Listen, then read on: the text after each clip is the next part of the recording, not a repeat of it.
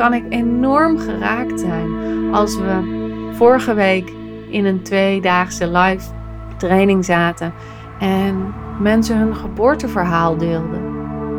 Ik kan erbij zijn omdat ik met mijn essentie mijn eigen verhaal kan voelen en dat naast het verhaal van een ander kan leggen. Welkom bij de Sensueel Belichaamd Leiderschapspodcast met Janneke Robers. Dit is de podcast voor vrouwelijke coaches en leiders die zichzelf willen bevrijden van eeuwenlange conditioneringen die hen klein houden.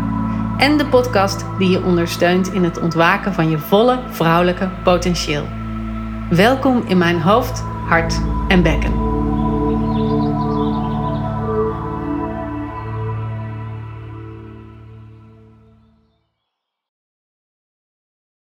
Vorige podcast ben ik drie keer opnieuw begonnen. Het was een podcast over landen in je lijf en aanwezig komen. In dat wat er is in je fysieke lijf, dat wat er speelt in je gevoelslijf en dat je je brein in het hier en nu brengt. Zodat je volle bak aanwezig kunt zijn bij dat wat er is. En dus ook volle bak kan genieten van alle ervaringen die je meemaakt in dat moment. En ik vertelde dat ik het lastig vond om te landen in die podcast. En dat ik dus eerst mijn aandacht bij mijn bekken heb gebracht, bij mijn rug heb gebracht, in mijn fysieke lijf heb gebracht om te kunnen landen en die podcast uiteindelijk af te maken. En ik merkte na afloop van die 20 minuten dat ik met je had gebabbeld, om het zo maar te zeggen, dat ik er nog niet helemaal was. En ik realiseerde me dat ik gisteravond in bed lag en dat ik over deze podcast nadacht. Ik eh, neem ze altijd op op maandagochtend. En ik heb een deadline om, om tien uur. Ja, eigenlijk kan ik dat beter op vrijdag opnemen dan. Dan heb ik wat meer tijd. Maar op een, een of andere manier werkt dat bij mij zo dat ik die deadline moet hebben om ze op tijd in te kunnen leveren. En ik lag dus in mijn bed na te denken over wat ik zou vertellen. En toen kwam de herinnering boven. De eerste, ja, ik denk een van de eerste heldere herinneringen. Dat ik afwezig was uit mijn lijf. Dat ik vertrok uit mijn lijf. En ik heb heel slecht geslapen vannacht. En ik denk dat die herinnering nog steeds ergens in mijn bewustzijn zit. Dus ik dacht, ik deel die herinnering met je. Omdat het delen van dat wat er in je gevoelsleven speelt, ook zo'n mooie manier is om daadwerkelijk aan te komen. Om te kunnen zijn met je gevoel en bij je gevoel. En als ik dat deel vanuit hoe ik dat doe, dan is het een mooie spiegel voor jou om te ervaren hoe jij dat zou kunnen doen. En natuurlijk niet op de manier exact zoals ik dat doe, maar gewoon zoals die passend is bij jou. En dat doe ik ook vaak in mijn trainingen, omdat ik daarmee een voorbeeld ben voor hoe, hoe je kunt landen in je lijf en hoe je aanwezig kunt komen en hoe je in verbinding kunt zijn met pijnlijke stukken uit je leven en die toch kunt claimen als delen die onderdeel van jou zijn en je hebben gevormd, waardoor als je dat hebt geclaimd, je zowel het pijnlijke eruit kunt nemen als het positieve. Er zit altijd een kwaliteit aan ervaringen, hoe dan ook. We hebben alleen te ontdekken wat die kwaliteit is. En dat kunnen we alleen door hem volledig te kunnen claimen en niet door hem weg te zetten, hoe pijnlijk een ervaring ook kan zijn. Dus ik ga vandaag een ervaring met je delen. Een ervaring van toen ik vijf was. En stel je even voor, een klein meisje, begin jaren tachtig. En uh, ik woonde in Lelystad. En Lelystad was toen eigenlijk één grote zandhoop. Het was net gebouwd. En wat deden mensen toen? Ze maakten vooral hele lange rechte wegen. En daartussen allemaal lange rechte kanalen. Lelystad is echt uh, lelijkstad eigenlijk. Dat zei ik toen al. Ondertussen is het mooi groen geworden. Maar het bestaat dus uit verschillende stadskernen die met elkaar verbonden zijn door dreven. En omdat ze daar wel heel erg goed hebben nagedacht over hoe je ook fietsend van de ene stadskern naar de andere stadskern komt, bestaat de stad ook uit heel veel fietsbruggen. En dat zijn van die joekelhoge bruggen, die aan de ene kant zo eindeloos omhoog gaan en aan de andere kant vaak heel steil naar beneden gaan. Ik kan me herinneren dat ik met mijn moeder een onwijs eind gefietst had naar de Oostvaardersplassen. Dat lag destijds nog vrij ver uit de stad. Het ligt nog steeds uit de stad, maar is alweer wat meer bebouwing omheen gekomen. En ik denk dat het voor een volwassen mens ongeveer een half uur fietsen is. Dus ik denk dat dat op mijn kleine fietsje destijds een uur fietsen was. En we waren naar de vogelhut geweest. We hadden, nou ja, een beetje gewandeld daar. Mijn moeder had mijn zusje op de fiets en ik trapte heel hard met haar mee naar huis. En we fietsten op zo'n dreef richting de stad. En dan moet je je voorstellen, dat is gewoon zo'n brede asfaltweg. Waar net twee auto's elkaar kunnen passeren, maar waar er geen fietspad langs is. Dat is er tegenwoordig wel, maar destijds was het niet. Dus je fietste gewoon op een autoweg waar ze 80 km per uur mochten rijden. En ik kan me voorstellen dat mijn moeder hard doorfietste. Want als ik me even verplaats in haar met mijn dochter, die ondertussen bijna zeven is, maar als zij vijf was geweest en op haar fietsje naast me zat te fietsen op een autoweg, dan had ik ook snel van die weg af willen gaan. En dus snel de, de stad in willen fietsen op een fietspad. Dus we waren hard aan het fietsen en er kwam zo'n enorme fietsbrug in de weg. We gingen over het water en die fietsbrug was dus enorm hoog, want er moesten ook boten onderdoor kunnen varen met een opgeheven mast. Dus je kunt je voorstellen hoeveel meter omhoog dat was. Dus ik peldelde op mijn rode fietsje. Ik kan me dat nog heel goed herinneren, want daarna kreeg ik een blauwe fiets. En dat was echt een, uh, een prachtig grote, hoge fiets. Ik kan me nog herinneren dat ik die kreeg voor mijn verjaardag. Dus dit was mijn kleine eerste rode fietsje. En ik peddelde daarop omhoog. En het was zwaar. En ook voor mijn moeder was het zwaar, want die had mijn zusje nog op de fiets. Dus we deden er een tijdje over om op bovenaan te komen. En toen we boven waren, toen race zij natuurlijk naar beneden, want ze had een zware fiets en ze had nog mijn zusje op de fiets. En ik deed alles om haar bij te benen, want ze ging zo hard. Dus ik fietste en fietste en trapte en trapte. En die brug was steil. Dus we gingen keihard naar beneden. En mijn kleine fietsje kon dat niet bijbenen. En ik kon het niet bijbenen. En mijn fiets vloog over de kop. En ik kwam met mijn gezicht vol op het asfalt terecht. Mijn kin lag open. Er zat allemaal gruis in mijn kin van die steentjes van het asfalt. Ik had een tand door mijn lip. Ik had een enorme bult op mijn hoofd. Dat weet ik nog, want er is later een foto van gemaakt waarbij ik mijn gehavende gezicht zie. En mijn fiets lag in de kreukels. Maar we waren nog buiten de stad. En we moesten denk ik nog wel drie kwartier fietsen voordat we thuis zouden zijn. Dus dat ging niet.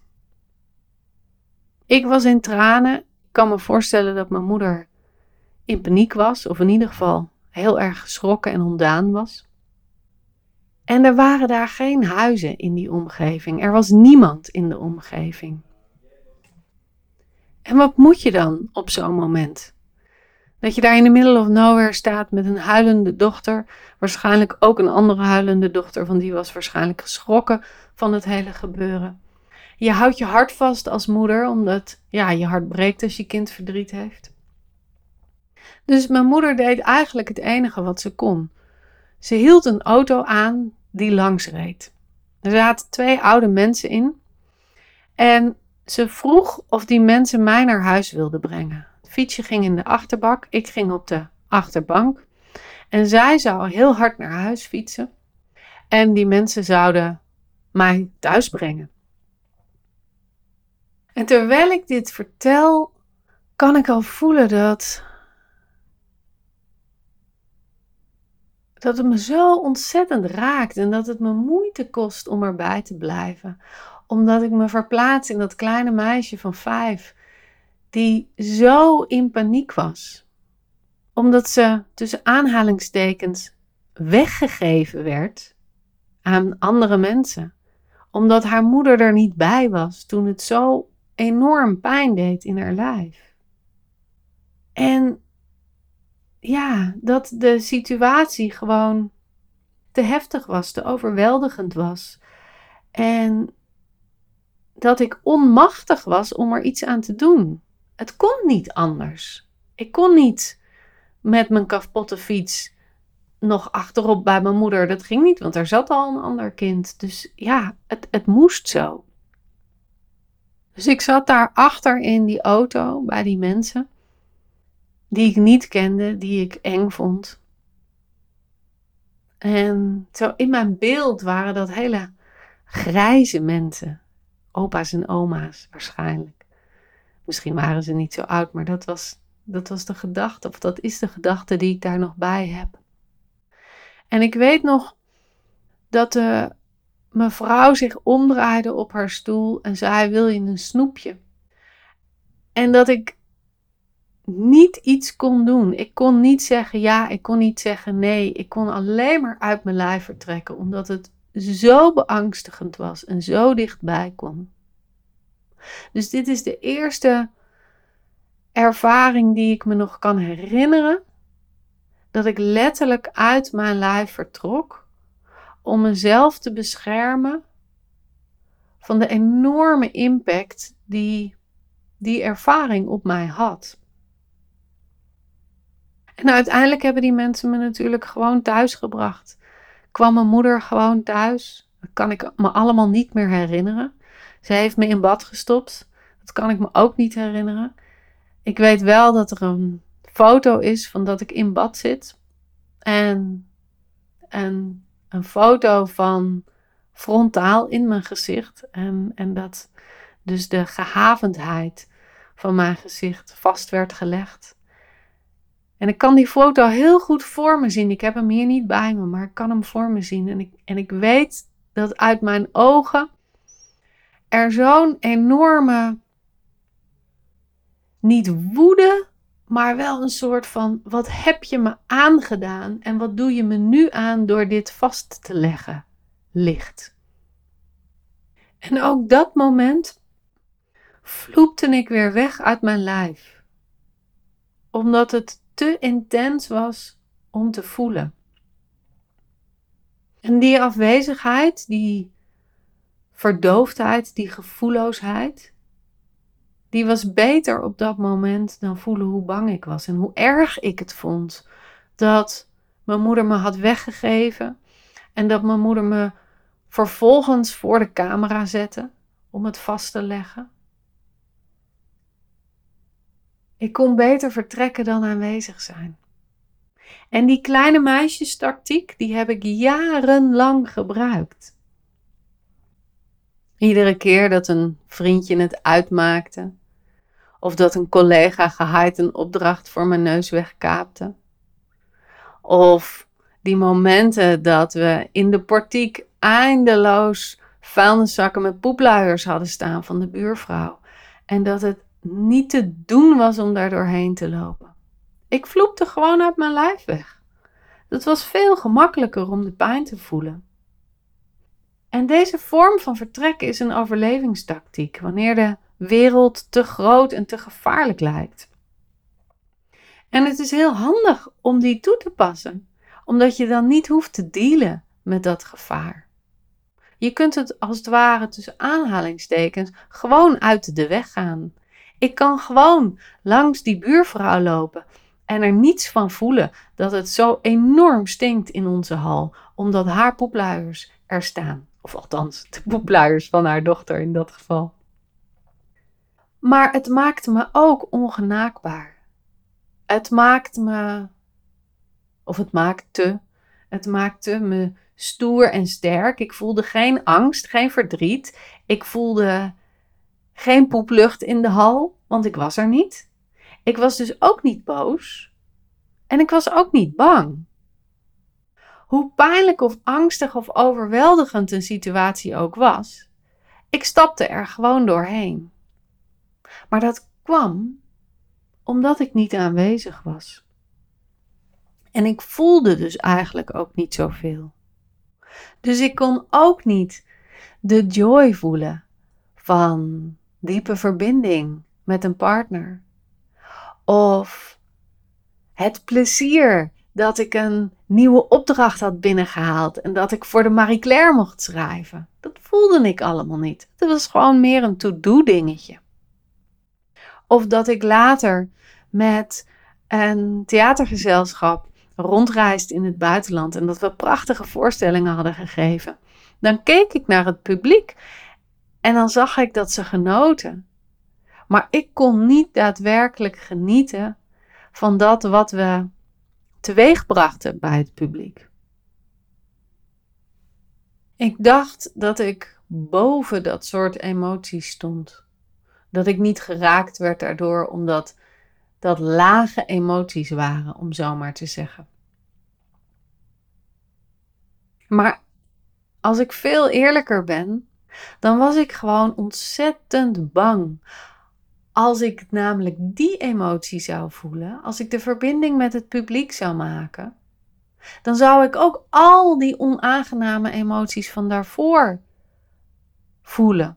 Dan zou ik ook het verhaal van de fiets die over de kop sloeg en ik in die auto met die vreemde, zou ik ook voelen. En dat wist ik natuurlijk niet bewust, maar onbewust beschermde ik me daarvoor. En het is een prima functionerende manier om door het leven te gaan, maar het is niet een manier om volle bak in je volle vrouwelijke potentie te kunnen staan. Het is niet een manier om oprecht te kunnen genieten van die levenstijd die we hier op aarde hebben. Het is niet een manier om een relatie met iemand te hebben en samen te zijn en echt de diepe verbinding aan te kunnen gaan. Want we hebben ons diep te verbinden met onszelf voor we diep kunnen verbinden met een ander. Of dat nu een partner is, of een klant, of een kind, of gewoon een vriendschap. Dat maakt niet uit. En als je heel goed wilt zijn in je vak, of dat nu als begeleider is, of zoals ik destijds als journalist of als theaterproducent, dan heb je ook volle bak aanwezig te kunnen zijn in je eigen lijf. Om te kunnen verbinden met dat wat je aan het doen bent. Om te kunnen voelen wat je aan het doen bent, zodat je dat van binnen naar buiten kunt brengen. Dus ik heb geleerd om de pijn van deze ervaring die ik net met je heb gedeeld toe te laten in mijn lijf. En terwijl ik dit verhaal vertelde, liet ik hem ook toe in mijn lijf en kon ik voelen dat ik daar weer op dat moment was en hoe het me raakte. En omdat ik dat kan, omdat ik mijn eigen verhalen kan toelaten, kan ik de verhalen van deelnemers ook toelaten. En kan ik enorm geraakt zijn als we vorige week in een tweedaagse live training zaten en mensen hun geboorteverhaal deelden. Ik kan erbij zijn omdat ik met mijn essentie mijn eigen verhaal kan voelen en dat naast het verhaal van een ander kan leggen. En dan ben ik geraakt op mijn eigen stukken door iemands anders verhaal. En als ik mijn eigen stukken kan nemen, kan ik als begeleider ook bij andermans stukken zijn, zonder dat ik hoef te verdwijnen in haar stukken. Dus dat betekent ook dat ik af en toe tranen in mijn ogen heb, dat ik geraakt ben, dat ik kwetsbaar ben als begeleider Ik ben niet iemand die erboven staat. Ik ben iemand die ernaast staat. En in die geraaktheid worden deelnemers ook geraakt. En kunnen zij terug naar hun verhaal. En kunnen ze nemen wat de gevoelens of de ervaring of de intensiteit van hun moment was. Zodat ze nadat we uit voluit vrouw zijn komen, ook die diepe verbinding met zichzelf kunnen ervaren. En dus de diepe verbinding met hun werk, met hun klant, met hun relatie kunnen voelen. We brengen elkaar thuis als we onszelf thuis brengen. Ik begon deze podcast met dat dit verhaal zo in mij speelde, omdat ik daarmee naar bed ging. En dat ik dat nog moest delen om aan te komen in mijn eigen lijf. Dus ik wil je danken. Ik wil zeggen dank je wel voor dat je naar me hebt geluisterd. En dank je wel dat ik mijn verhaal aan je mocht vertellen. Want ik kan voelen dat ik nu veel dieper aanwezig ben in mijn eigen lijf. Ik hoor het ook aan mijn stem. Mijn stem is ronder en zachter. En ehm, nou, ik kan mijn week beginnen. Dus dank je wel voor het luisteren. Dank je wel voor erbij zijn. En dank je wel voor het getuigen zijn van dat wat er op dit moment was voor mij. En ik hoop dat ik ooit getuige mag zijn voor dat wat er is bij jou. En dat we elkaar kunnen ontmoeten in de diepere lagen van onze essentie en de diepere lagen van ons lijf. Nou, tot dan wens ik je een heerlijke tijd. En uh, wie weet, tot snel. Doei doei!